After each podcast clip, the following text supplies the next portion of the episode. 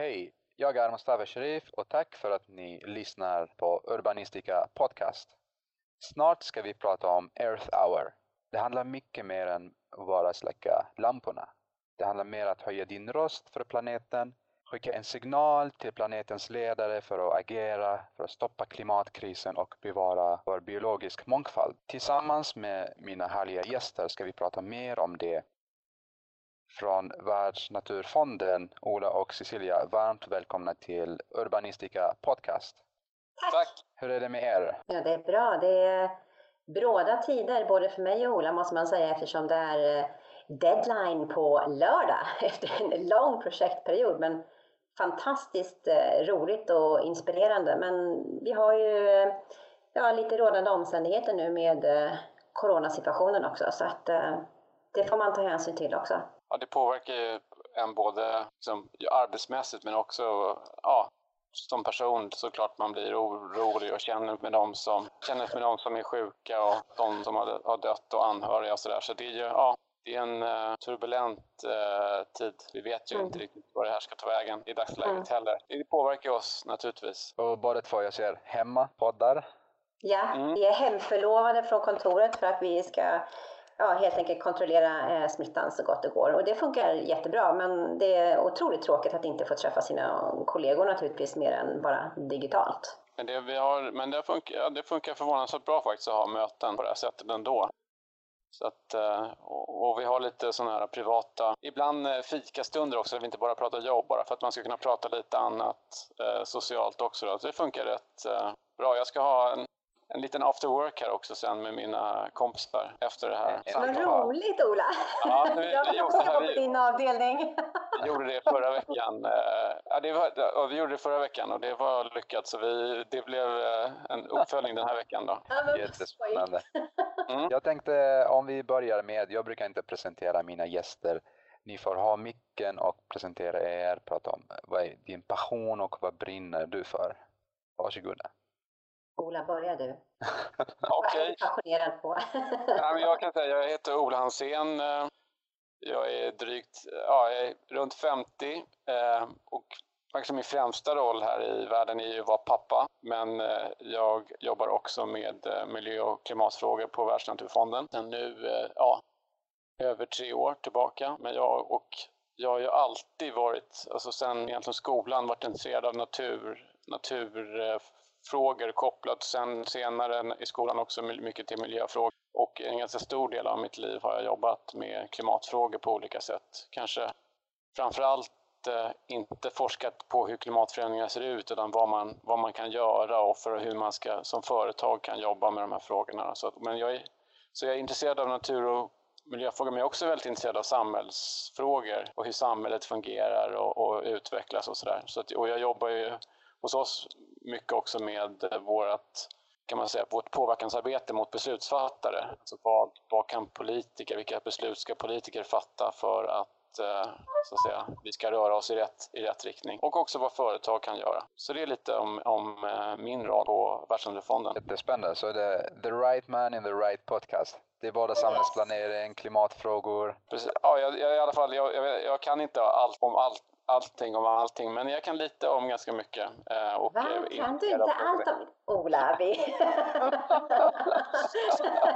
Nej, men det, ibland är expert måste man ju, man kallas ju ibland för expert, men det innebär ju att man Sen finns det experter på ganska smala områden som verkligen är experter på djupet. Jag, jag är, kan liksom lite om ganska mycket. Det är mm. sån expert är jag, kan man säga. Mm.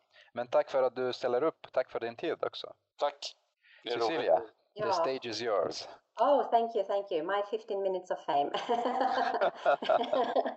um, jag har jobbat på Världsnaturfonden i, uh, vad är det nu, det är snart 11 år tror jag, uh, något sådant. Um, som projektledare då på uh, kommunikationsavdelningen.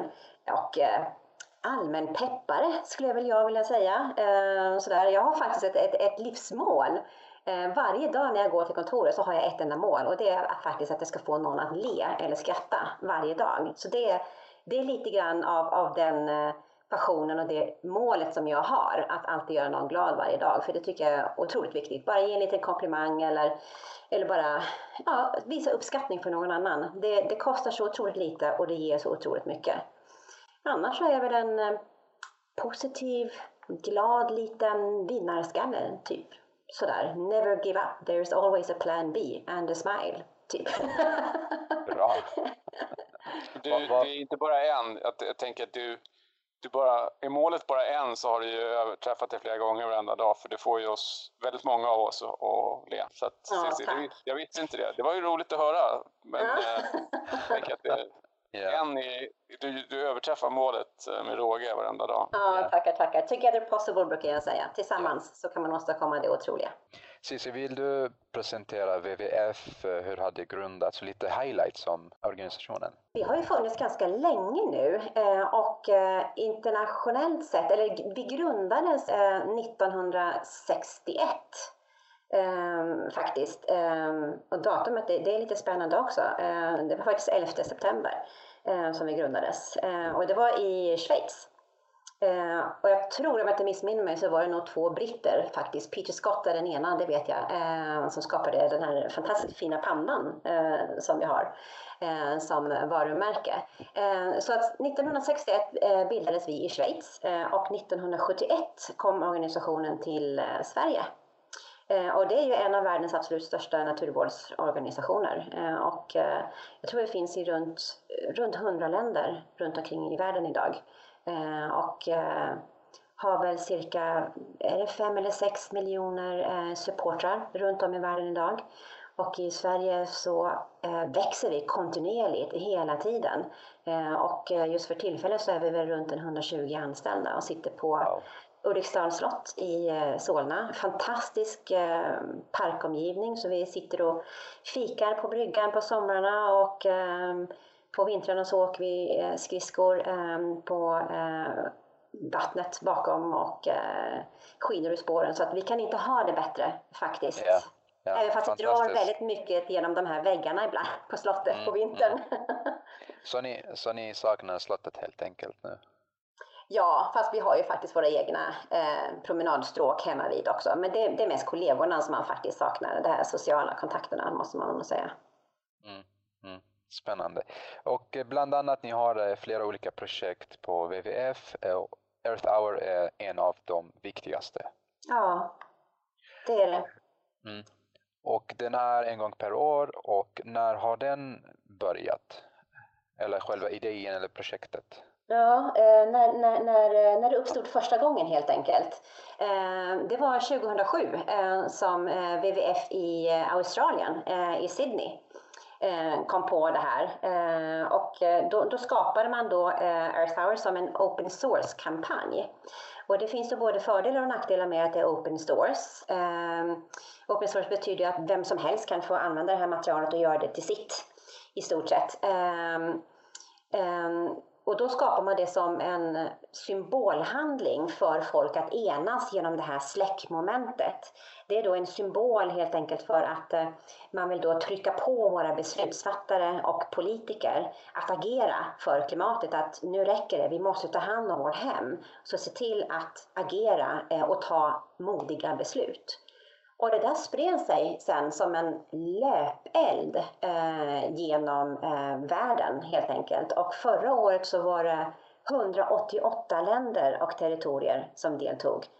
Och det, det måste jag faktiskt säga är helt otroligt när man ändå tänker på att jag tror att eh, FN har väl, eh, man godkänner väl ungefär en eh, 190 länder totalt som egna självständiga stater då. Så att genomslagskraften är enorm faktiskt. Så världens största klimatmanifestation. Och nu är det väl lite Greta som också eh, konkurrerar. Men vi står, oss, vi står oss väldigt bra. Måste jag väl ändå säga. Så därifrån kommer grunden. Och hur, hur, räknar vi, hur, hur räknar ni på vilka som deltar i Earth Hour? Hur håller ni kontakten och kommunikationen med olika länder? Vi har ett internationellt team också som sätter själva agendan varje år. eh, som hjälper till liksom att skapa material och, och, och supportar. För att eh, en del av våra WWF-kontor har ju lite mindre resurser och medel än vad kanske en del andra länder har. Så man gör det helt enkelt till till det man kan och det man orkar och mäktar med och vilken vikt naturligtvis som eh, Earth Hour-frågorna har i, i ens eget land. För oss är ju de här frågorna, klimatfrågan och den biologiska mångfalden som eh, Earth Hour handlar om nu också. Det är en jätteviktig fråga för oss att driva och det är det som Ola gör så fantastiskt bra också och hans kollegor. Att verkligen trycka på våra beslutsfattare. Men eh, vi får väldigt mycket support ifrån, ifrån WWF globalt också och sen så skapar man helt enkelt den egna kampanjen så som man själv tycker och skapar ett eget innehåll. Mm. Och det är det vi har gjort i Sverige. Precis, och det är baserat på fem olika pelare, eller hur? Ja, fem jag, för, jag, för, jag försöker få femman. ja, eh, det är ju bara vi i Sverige egentligen som har de här fem benen. Ehm, och det är ju då, det ligger så väldigt fint i munnen det här, bilen, biffen, bostaden, börsen och butiken. Men om man säger lite långsammare så är det då, det är bilen. Ehm, och det här, här skapar ju Ola ett fantastiskt fint eh, innehåll. Men det är ju bilen som handlar då om, om, om transporterna. Ehm, och sen så är det biffen och det handlar om vår mat, hur vi äter vad vi äter till exempel och vi hanterar matsvinn och sådana saker. Bostaden handlar ju om vårt hem, eh, hur vi hanterar saker hemma, vilken elförbrukning vi har, vilken temperatur vi har hemma, ifall vi har solpaneler, ifall vi bor stort, ifall vi bor litet och så vidare. Eh, och sen så är det då eh, börsen och det handlar ju om hur vi placerar våra pengar och våra pensioner. Eh, investeras de i det vi då kallar för fossilt Eh, eller investeras de hållbart? Och sist men inte minst så handlar det ju då om eh, om hur vi shoppar och konsumerar saker. Behöver vi shoppa och eh, shoppar vi det vi säger cirkulärt? Det vill säga att kan vi då handla second hand eller kan vi låna eller byta med varandra istället för att köpa nytt nytt som då tär på planetens resurser? Glömde jag något B där eller? Det var Nej, det var butiken det sista där. Det... Ja. Mm. Du hade alla, det, alla det fem? Ja, alla fem. Mm. Jag tänkte ni har tagit Earth Hour ett steg vidare för innan handlade det bara om okay, släcka lamporna och tänka på elförbrukning men nu har ni skapat mer content och mer olika teman som man ska tänka på. Hur, hur kom ni fram till de här fem olika ben eller tema? Oh, det är en intressant fråga. Jag vet faktiskt inte riktigt, eh, för vi, vi, har nog, under min tid så har vi alltid haft de här. Det här de här fem benen är ju egentligen inte våra från början. Och här Ola kan du säkert, eh, om du vet, eh, jag tror att de här kommer från myndighet va, först? Ja, delvis. Några ben, tre ben. De har ju växt ja. fram över tiden. Alltså, det här butiken var någonting som vi lade till faktiskt. Ja. Det har inte varit så länge, utan saker vi har sett där man själv kan... Det här är ju ett sätt att förenkla att visa att vad kan du göra som privatperson själv? Vad kan du själv påverka? Precis som Cecilia var inne på att det handlar ju dels om att visa varandra och politikerna att det här är en viktig fråga för oss. Men också det handlar om att upplysa vad kan man själv, okej, vad kan du själv bidra med utöver att visa politikerna att du tycker det är viktigt? Mm. Och då har vi ju successivt lagt till saker och ting. Så från början var det här med, med eh, bilen och bostaden, liksom, transport och energi viktiga delar. Eh, och sen och mat, biffen också, maten visst. Men sen börsen har kommit till lite senare och sen butiken är det senaste som har kommit till då, just för att mm. de aspekterna har, har vi har synliggjort så att, och man också har tips på hur man kan agera egentligen. Mm. Mm. Så att, de här råden finns på många, vi är inte ensamma om de här råden, de finns ju många har råden men vi kanske har delat in, just att dela in det på det här sättet det är ju inte alla som gör men det är för att det ska bli liksom lättfattigt och lätt att komma ihåg. Ja, men sen ja. varje år så kommer vi på nya saker som man också, det finns mer information eller vi har vi får förslag också från de som, vi, som stöttar oss om det här är en sak som man kan göra som vi själva med, tar med och, och äh, lägger upp som ett exempel på hur man kan agera på ett, ett bra sätt för att minska mm. sitt fotavtryck då, eller klimat, klimatfotavtryck. Mm. mm. Förra nu. året Förra ja, så pratade vi väldigt mycket om, om eh, transporter har vi pratat väldigt mycket om, om bilen. För det, det är ju en väldigt stor påverkan på, eh, på klimatet eh, och även då eh, djur och natur. Men i år så har vi ju kört eh, eh, biffen till exempel då och butiken. För vi märker också att det här är, det här är två stycken teman som engagerar eh, folk där ute. Det här med maten, hur man äter till exempel. Köttkonsumtionen eh, är ju en fråga som alla kan ha olika åsikter om. Eh, och likaså det här med shopping och konsumtion. Eh, det, det, är väldigt populärt, liksom, att det är tråkigt väder idag. Ja, men då åker vi och, och, och till Mall of Scandinavia till exempel istället, eller till Täby centrum eller vad det kan vara för någonting. Eh, och det, det, man behöver upplysa folk om kanske vad konsekvenserna blir av ifall man inte gör det här hållbart naturligtvis. Mm. Mm. Är kampanjen riktad mot privata personer eller? Ja, eh, både, både och. Eh, vi brukar säga, när jag får den här frågan eh, så säger jag att det, vi har den absolut mest komplicerade och svåraste målgruppen av alla, det vill säga den stora breda allmänheten. Alltså det är ju ursvårt att kommunicera till en sån målgrupp för att vi har ju olika åldrar och det är, liksom, det är både män och det är kvinnor och det är liksom olika kunskapsnivåer och olika intressen. Ehm, så här får vi ju paketera lite grann också. Ehm, så att ja, ehm, den här riktar sig till allmänheten men vi, vi vi, vi riktar den lite grann till kommuner till exempel eh, och hjälper dem att kommunicera till sina medborgare. Vi riktar oss också till, specifikt till företag som kan hjälpa till då att eh, göra eh, sina egna verksamheter mer hållbara och därmed så når man då eh, de anställda. Och skolor är en jätteviktig målgrupp att kommunicera och eh, hjälpa lärarna att få ut kunskap till, till sina lektioner som når eleverna. Så att det gäller liksom att tänka lite smart där, hur man ska nå den här massan som då tar åt sig de här budskapen som vi berättar om på olika sätt. Och en indirekt målgrupp kan man säga är ju att vi, ja, är ju politikerna, att vi vill också, ja, vi har ju uppmanat, det är lite olika hur, hur de här uppmaningarna har sett ut, men att vi uppmanar också allmänheten att, att det här är sånt som du kan lyfta med dina lokala politiker eller med nationella politiska partier till exempel, som, om du tycker att det är viktiga frågor eh, som mm. ska avgöras i närtid. Så det har mm. vi ju haft med det när, när det varit, ja, ibland när, när det har legat i samband med, med EU-val till exempel så hade vi också med mm. det i, i det här. Och det, Cecilia, det som man ska också säga, nu vi har de här fem grundpelarna, de har ju varit, det började med en klimatkampanj det här med Earth Hour, men under senare år så har vi också breddat det. I Världsnaturfonden så har vi ja det här med ekologiskt fotavtryck, det, det, liksom det, den miljöpåverkan och klimatpåverkan vi människor har på, på, naturen är en viktig del, men vi jobbar ju också med att bevara den biologiska mångfalden. Det är en väldigt viktig del. Ja. De två är lika viktiga. Mm, och de, mm. vi behöver så att säga, böja de här kurvorna som vi pratar om, att de går ju åt fel håll. Både, både biologiska mångfalden och klimatkurvorna går ju åt fel håll. Att, det, att vi behöver jobba med båda. Så att nu har vi ju vävt in det här med biologisk mångfald också i Earth Hour. Så det är något som är nytt de senaste åren, att vi också pratar om de bitarna. Eh, mm. Och det har varit eh, det, de passar inte alltid in i de här benen, så det är ju också man kan säga utöver de här fem benen där vi försöker väva in biologisk mångfald finns det ju också andra aspekter som inte riktigt kanske kommer in där men som handlar generellt om vad, vad kan du som privatperson mm. också göra för den biologiska mångfalden mm. och kunskapshöjande delar. Då. Mm.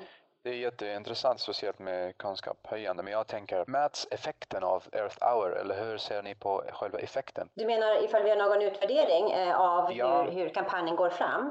Precis. Mm, mm. Vi, vi, man, du kan berätta om utvärderingen så kan jag ta lite om klimatbarometern där också för det kan man ju sätta och mäta vad som händer i samhället ändå eh, ja. också. Ja, Men kör absolut. du först, kör du först ja. Cecilia. Så gör jag det. Um, vi, vi, det här är en kampanj som vi mäter både uppifrån och nerifrån och, och bakifrån och framifrån och från alla håll och kanter. För det, det här det är en viktig kampanj. Eh, eh, och den, den skär igenom alla skikt i, i samhället därför att vi måste alla dra vårt strå till stacken. Det är verkligen det här uttrycket som, som vi säger together possible. Eh, det är jätteviktigt att, att, man, att vi alla liksom agerar och gör vårt bästa. Eh, så vi mäter den här kampanjen, absolut. Vi mäter eh, hur många som, som deltar. Eh, viktigt att säga här är ju liksom att Earthfire har ju aldrig varit någon energisparingskampanj. Ehm, så att vi har aldrig mätt hur mycket el som besparas, för det är absolut icke intressant i det stora hela, eller hur Ola? Eh, det har ju en aspekt naturligtvis när det gäller just klimatet, så är det ju. Men i själva kampanjen eh, så är det inte det primära. Eh, så vi mäter då naturligtvis hur många som symboliskt sett då släcker lampan, alltså hur, hur, som använder den symbolen. Hur många släcker lampan för att då agera för klimatet och skicka den här signalen till eh, våra beslutsfattare. Eh, och sen så mäter vi också hur många som deltog på andra sätt, för det här är ju en enormt engagerande kampanj. Eh, och jag vet att eh, vi har, vi har eh, pratat om det här eh, innan vi körde igång podcasten här Mustafa. Eh, det här just liksom, vad, vad, har det för effekter liksom, och vad kan man göra för någonting under Earth Hour? Eh, och det finns otroligt mycket som man gör där ute. Företagen har tipspromenader och, och, och, man har liksom eh, korsord och man har små tävlingar och eh, man har seminarier, man har eh, eh utfrågningar med sina kommunpolitiker och man har de här eh, eventen naturligtvis på, på torgen som kommunerna ordnar också. Så att det finns en otroligt engagemang på detta. Eh, och allt det här mäter vi. Vi vet ju exakt hur många kommuner som deltar och eh, i mångt och mycket så vet vi hur många skolor som deltar också. Så att ja, vi, vi ser verkligen effekten av detta och det, det mäter vi. Och sen så har vi då varje år, det som Ola ska berätta, har vi den här klimatbarometern. Den här är jättespännande. Den har vi gjort under många år. Och vad, vad innebär den Ola?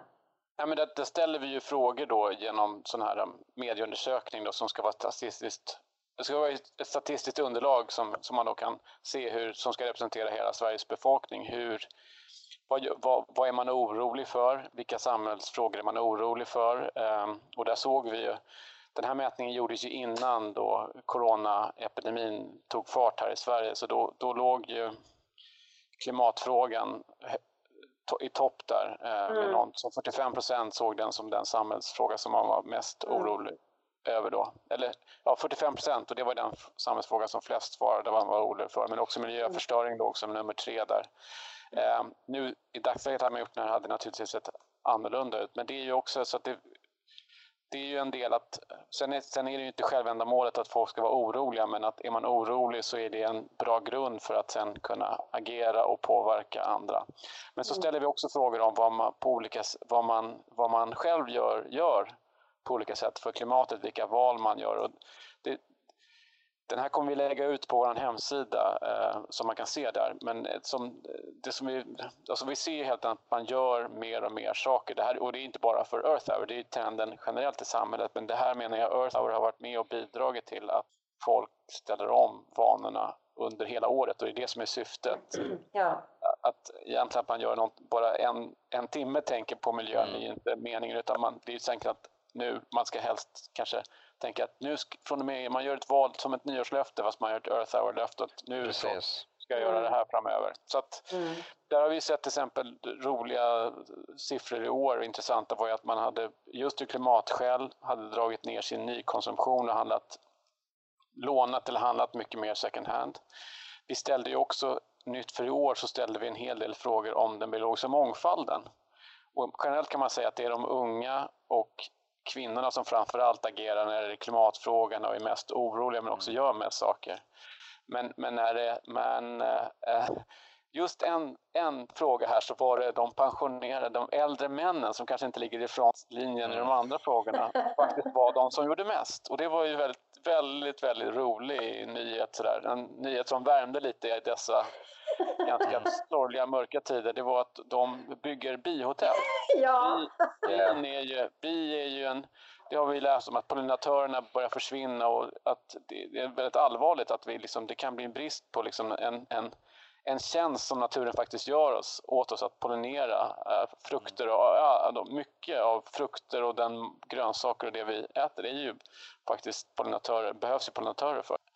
Eh, och, och, det var ju jätte, var ju en, var fjärde manlig pensionär har liksom mm. byggt eller kanske köpt wow. dem, men i alla fall satt upp ett bihotell och det är jättefina det är och bra siffror. Ja. Så, att det, så att det var kul att se och det, det är inte bara Earth Hours tjänst, men det är Earth Hours förtjänst, men det är att det här är en, någonting vi ser uh, utifrån att vi, och målsättningen är att folk ska ta till sig nya vanor, se just det, vi är beroende av naturen, vi behöver ett stabilt klimat, vad kan jag göra? Och också mm. driva de frågorna. Mm. På global nivå så tror jag att Earth Hour var ju före de här stora klimatmarscherna vi har sett nu globalt i, i, förra året här som började med Greta kan man säga. Så att de har ju, och den, den marschen och folkets tryck har ju accelererat men, men redan Earth Hour innan har ju tryckt på politiker så att jag tror också att särskilt kanske i andra länder där inte politikerna alltid har tagit den här frågan lika kanske allvarligt som i Sverige så, så har den också påverkat politiska beslut och gjort att de har kommit längre i klimatpolitiken i de länderna också.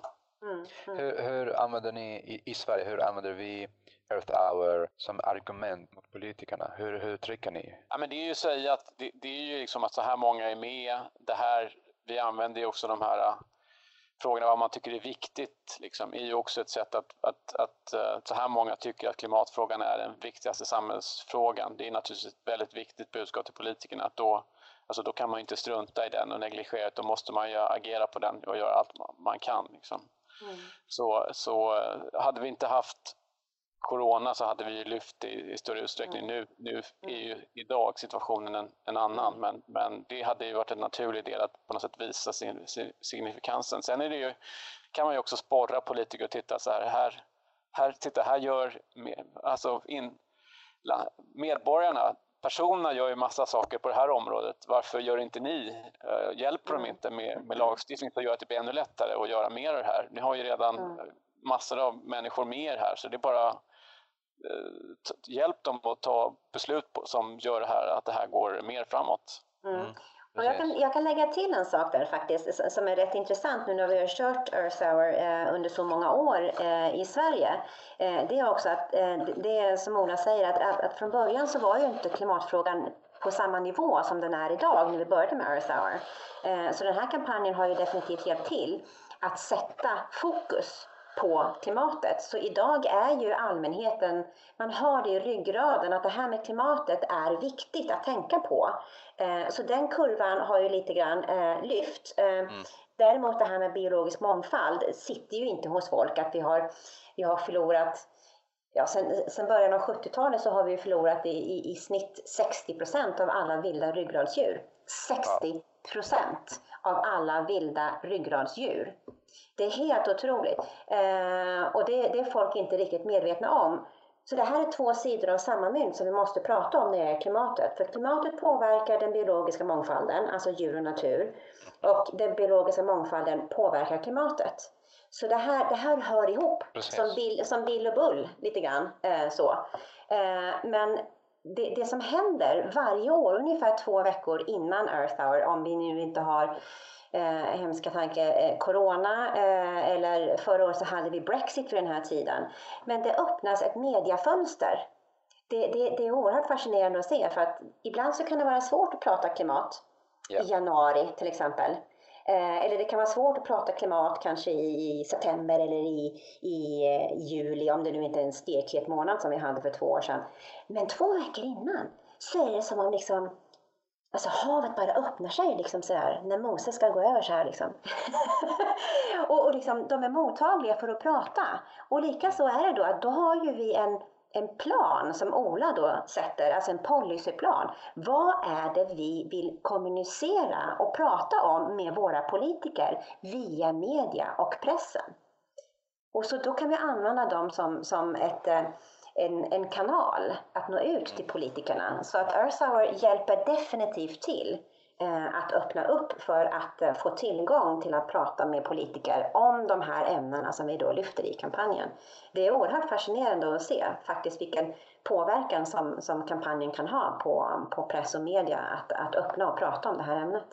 Ola, jag tänker på den här kommunikationsplan. Är den, har ni gjort färdig den eller är den på, den är klar sedan lång tid tillbaka. Den är klar, den, gör vi, den gjorde vi i förväg. Nu har vi fått, ja, nu ser situationen ut. Nu, politikerna är ju med rätta liksom helt engagerade i andra frågor just nu. Så att, så att, den, så att det har ju, i år har det blivit svårt att kommunicera mm. kring de här sakerna. Det har ju, det, och, vilket Men det är fullt liksom. förståeligt, ja absolut. Det, så att eh, vi får, vi sparar dem. Men, men jag säger det här är ju, vi gör ju det här så det här som vi gör vid Earth Hour, det är ett sätt att lyfta det, men det är ju så, de frågorna vi driver också i andra, så vi försöker, i andra, liksom, vid andra tillfällen. Så vi försöker kombinera som att, att vi har ju så att säga sagt att det här är de viktiga frågorna vi tror behövs för en klimatomställning i Sverige. Det här är viktiga frågor som behövs för att få till en bra biologisk mångfald i Sverige och så använder vi Earth Hour för att lyfta dem och driva dem också. Så, att, mm. så det är en plan som vi har då, men vi kanske väljer ut mm. några specifika frågor som vi jobbar med under mm. Earth Hour. Mm. Men den här nu är ju som, precis som, ja, just nu är det ju inte läge att uh, kommunicera kring det utan det får väl bli sen när vi, när vi kanske är på andra sidan tunneln från den här nuvarande krisen helt enkelt. Mm. Yeah. Mm. Jag tänkte, jag har en, en klassisk fråga nu. Är det corona eller klimat? Hör de ihop eller ska vi fokusera på corona? Den är prio. Hur, hur tänker ni? Ja, ja det, den här diskussionen, precis den frågan håller vi ju på att prata om. Dels i vårt eh, Eh, globala nätverk europeiska nätverket och här i Sverige också. Och eh, det finns liksom många olika åsikter. Men man, och det, vi har ju sett, alltså, en del försöker lyfta det som något Ja, kanske inte positivt, men att man har sett att utsläppen av luftföroreningar har gått ner i norra Italien och Kina när det varit det här. Och det, och det, det på något sätt man kan och ibland lyfta något positivt men, men det blir ju bara så kortsiktiga segrar som inte är några segrar egentligen för det är ju det är inte den typen av omställning Nej. vi vill ha. Utan mm. att det ska, det ska gå till på ett, ska, det ska vara en uthållig omställning som går till på ett strukturerat och bra sätt. Eh, så jag tror att vi, det hör ihop. Det som kan vara kanske att vi kan kanske lära oss någonting vi kanske kan ta med oss några under den här väldigt svåra tiden, kanske ta med sig några positiva lärdomar om, om till exempel just att göra, nu sitter vi inte och gör podcast tillsammans utan vi sitter på varsitt håll. Det mm. fungerar mm. ju ganska bra till exempel och, och mm. andra resmönster, man kanske också tänker över liksom, livet, hemmet som du säger Cecilia, hemmet är inte bara hemmet där man är utan planeten mm. är faktiskt vårt hem yeah. och all, yeah. allt planeten gör för oss i form av ren luft, mm. rent vatten, mat, mm. en viss tacksamhet och kanske man får andra insikter som gör att man är mer man villig att, att lägga om sitt liv på det sättet. Så att, mm. Jag tror att det, kan, det hänger ihop men, men att, att, att stänga ner på sånt här tvingande sätt det är inte den, det är inte den utveckling vi vill ha. Och, och, och, och man tittar på hur EU, EU-kommissionen, Sverige, så kan man säga EUs regering har ju lagt fram en strategi för hur ska vi nå nollutsläpp till 2050. En, en ganska omfattande strategi och där man också har tittat på det ur krasst ekonomiska perspektiv och ser att det är bättre för ekonomin att göra omställning mot nollutsläpp än att bara fortsätta som vi gör nu. Det är mm. mer lönsamt, men det kräver att vi investerar oss dit. Vi kan inte bara, om vi inte gör någonting så kommer vi inte dit, utan vi måste investera. Och i det perspektivet är det ju bekymmersamt nu att, att företag går dåligt och att, att liksom man, man länderna får tömma sina ekonomiska lador då och ge pengar mm. för att rädda företagen. Eh, mm. Naturligtvis måste vi bygga upp sjukvården, det är jätteviktigt. Den, de pengarna är ju inget prat, men att har vi, om, om företagen är fattigare, länderna är fattigare, då kan det bli svårare med omställning. Så på det sättet kan det försvåra omställningen. Och sen att det också kan senare lägga, skjuta fram beslut. Men en sak som vi kanske tänker nu jobbar med och som är viktigt att tänka på är ju de här, nu är det räddningspaket, men sen när man ska få igång ekonomin sen och stimulera ekonomin och stimulera investeringar, då är det viktigt att man inte glömmer bort klimat och biologisk mångfald utan tänker att just det, det här, de här utmaningarna eller långsiktiga kriserna måste vi också lösa mm. samtidigt som coronakrisen och den ekonomiska krisen. Så att man investerar i rätt saker mm. och gynnar att det är de sektorerna som är hållbara som får växa och skapa sysselsättning framför allt. Mm. Och de andra som inte gör det får man till att ställa om. Då, så att man, så att det, är liksom, och det är väl sånt som vi kommer jobba med framöver nu och förbereda när, när vi väl är där. Liksom. Men vad, vad, vad den gör, eh, definitivt den här tiden som vi ändå har just nu, det är att den ger tid för eftertanke och reflektion. Och att vi på något sätt ändå come together Eh, lite grann eh, för att tänka efter också om våra nära och kära. Och det, det hör inte bara till, till eh, coronatider att göra och den samhörighet och oro som man har för de som är drabbade, utan även hur ska det se ut framöver? Så lite eftertanke och reflektion ehm, har nog bidragit och det, det, kan nog vara bra att kanske fortsätta ha, ha de, de varma tankarna med sig framöver också när den här tiden är över. Hur ska vi, hur ska vi hantera vårt hem? Hur man nu Precis. definierar sitt hem. Mm, exakt. Hur, hur definierar ni framtiden och smart city, den smarta staden? Vad, vad innebär det för, för er? Ja, men bra fråga. Eh, den smarta staden är, och det beror lite på vad det vi, vi har ju ett, ett, eh, ett globalt initiativ som faktiskt vi driver från Sverige, våra, Cissi och mina kollegor, som heter One Planet Cities, eller One, och det finns också en, det är också en del av en tävling som heter One Planet City Challenge. Där vi Precis. då ju, Jag har poddat med Sofia om det. ja, Ja, men jättebra. just Då- det. Ja. Precis, och du vet precis, just det, eh, Sofia. Och, och där har vi ju i den, i den har vi liksom definierat olika typstäder. För det, just vad en hållbar smart city kan vara beroende på vilket utvecklingsstadium ett stä, stad har, hur den ser ut liksom ge- geografiskt. Men som jag tänker är ju, eh, alltså grunddefinitionen måste ju ändå vara att, att man kan leva ett bra liv ur liksom socialt, miljömässigt och hälsomässigt och även ekonomiskt Mm. samtidigt som du lever inom ramarna för, som vi säger, en planet. planet. Att man, att Mm. man, man har, man har ett, ett, ett, ett, ett, ett, ett, ett, ett hållbart liv i det perspektivet också. Ehm, och då handlar det ju om att, att möjliggöra transporter på olika sätt som inte måste ske ensam i en bil som drivs med fossila drivmedel.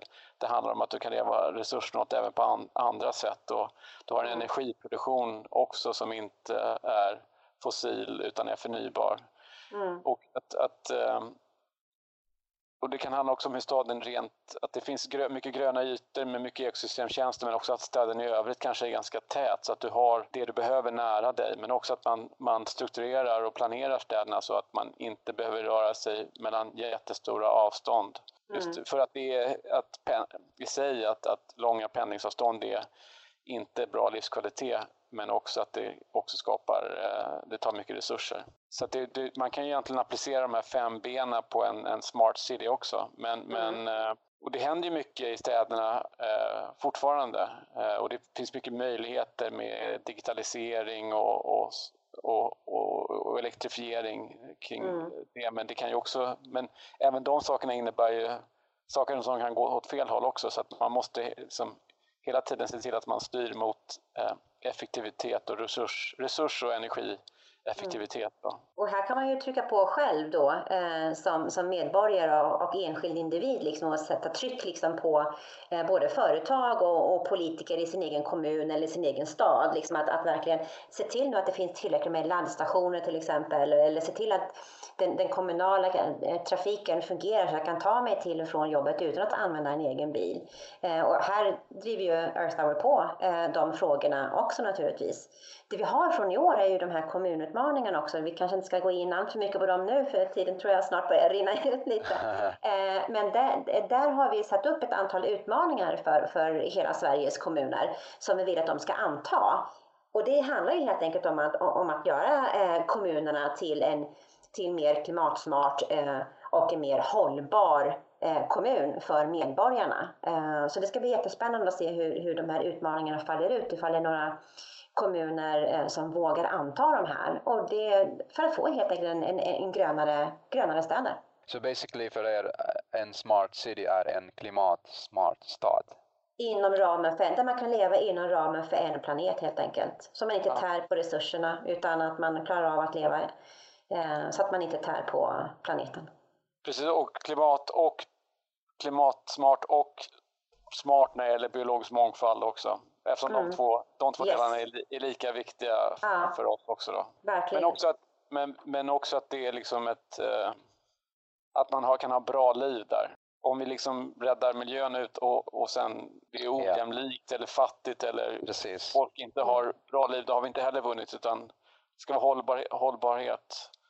Sen kanske det inte innebär att alla måste vara jätterika men man ska ha liksom Ja. ett, ett bra, kunna ha ett bra liv. Eh, Mm. Eh, Superspännande, speciellt för mig som jobbar med stadsplanering. Tack så Ja. mycket. Ah, just det. Jätte, jätteintressant. Du kan ju det här, varför frågar du oss? Du kan ju det bättre. Vi skickar kommunutmaningen till dig på en gång. Absolut, får absolut. du komma med dina inspel. Ja. Jag tänkte Cecilia, om, eh, för de som tittar på oss och lyssnar, hur deltar de i Earth Hour? Eh, de kan delta eh, på många olika sätt. Framförallt så kan de eh, delta digitalt i år. Vi har en jättestor hemsida för Earth Hour där man kan läsa på de fem benen, man kan liksom ladda ner de här tipspromenaderna, man kan titta på ett videoparty faktiskt som räknar ner till Earth Hour. Det är lite premiär för oss i år eftersom vi inte kan ha några, några publika events. Då, då så har vi gjort ett jätteläckert videoparty och både Ola och jag är med. Nice. Eh, där. Ehm, och sen så tycker man definitivt vad man ska göra också. Det är framförallt två saker. Dels eh, så kan man gå in på vår hemsida och avge ett eh, planetlöfte eller ett planettips för att inspirera andra också. Att man skickar in till exempel att Mikael eller Anna eller Maria skickar in och säger att ja men jag, eller Mustafa, verkligen. Mustafa säger, jag vädrar mina kläder istället för att tvätta dem jämt och ständigt så, eh, till exempel, kan vara ett planetlöfte. Eh, eller att eh, jag under nästa år liksom ska äta mindre men bättre kött eller något sådant. Eh, det kan till exempel vara ett sådant. Eh, en annan sak som är superviktigt i år, det är vi har nämligen ett supermiljöår. Vi sa det rätt där nu, Ola, tror jag. Super, supermiljöår. Super. Ja, det är ett supermiljö. Det är alltid ett supermiljöår. På, på, på, på, på, vilket, på vilket sätt är den super i det år? Det är, det, I år så är det oerhört många viktiga eh, politiska beslut som ska tas både i Sverige och framförallt i, i EU eh, som handlar om klimatet och den biologiska mångfalden. Mycket som ska eh, förhandlas om eh, eh, och mycket nya mål som ska eh, sättas eller uppgraderas. Så det här är jätteviktigt att vi faktiskt tar den här chansen under året och trycker på våra politiker. Och då kan man, då kan man fylla i en namninsamling som vi har på nätet som heter Voice for the Planet. Eh, där man då gör ett löfte också eh, och sen samtidigt skriver man ner sitt namn digitalt så och sen så skickas det till våra politiker och på så sätt så kan man då visa att nu är det dags att agera för planeten. Yeah.